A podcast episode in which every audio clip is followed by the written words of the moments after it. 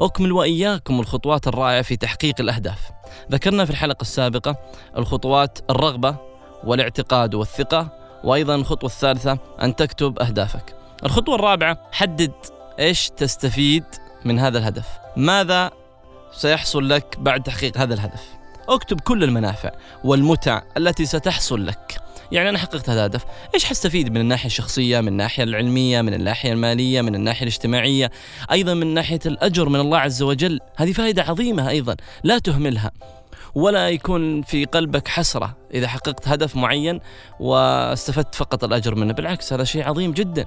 ولكن خير على خير لما تحقق هدف وتقول أنا حأستفيد النقطة الفلانية والفلانيه والفلانيه لما تكتبها هذا هذه النقاط اللي انت كتبتها الفوائد التي كتبتها من تحقيق هذا الهدف تجعل لك دافع قوي لتحقيق هذا الهدف. وتجعل لك أختي الكريمة دافع قوي أنك تسعين لهذا الهدف. النقطة الخامسة أو الخطوة الخامسة حدد وحددي أين أنت الآن وأين ستصل. أنا الآن فين في هذا الهدف؟ لو حققت هذا الهدف أين سأكون؟ هذا بالضبط يجعل لك حماس كبير. مثلا أنا الآن موظف لو حققت هذا الهدف حصير رئيس قسم.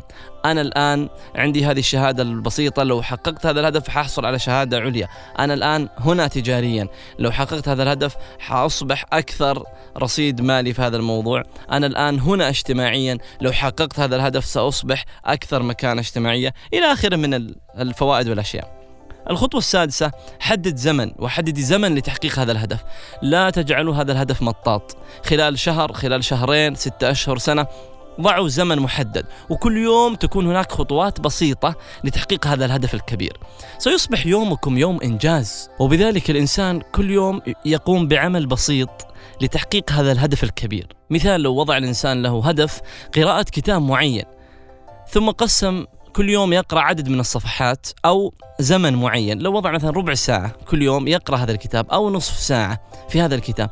بعد فترة وجيزة سينجز قراءة هذا الكتاب. هذا الوقت البسيط المتراكم حقق له إنجاز كبير. قراءة كتاب يتمنى قراءته من زمان. وكذلك لو إنسان أراد أن يتعلم مثال آه، لغة معينة من اللغات. وحدد كل يوم أنه يحفظ مثلا عشر كلمات إنجليزية. بعد شهر يحفظ 300 كلمة إنجليزية. انظروا إلى هذه الفائدة العظيمة. لو إنسان مثلا أراد أن يحفظ القرآن الكريم وحدد كل يوم يحفظ نصف وجه كم يحفظ خلال شهر أو أقل أو أكثر؟ سينجز إنجاز عظيم في حفظ كتاب الله عز وجل. وقيسوا عليها أمثلة كبيرة جدا. الإنسان لابد أن يحدد مدى وعمر زمني لهذا الهدف.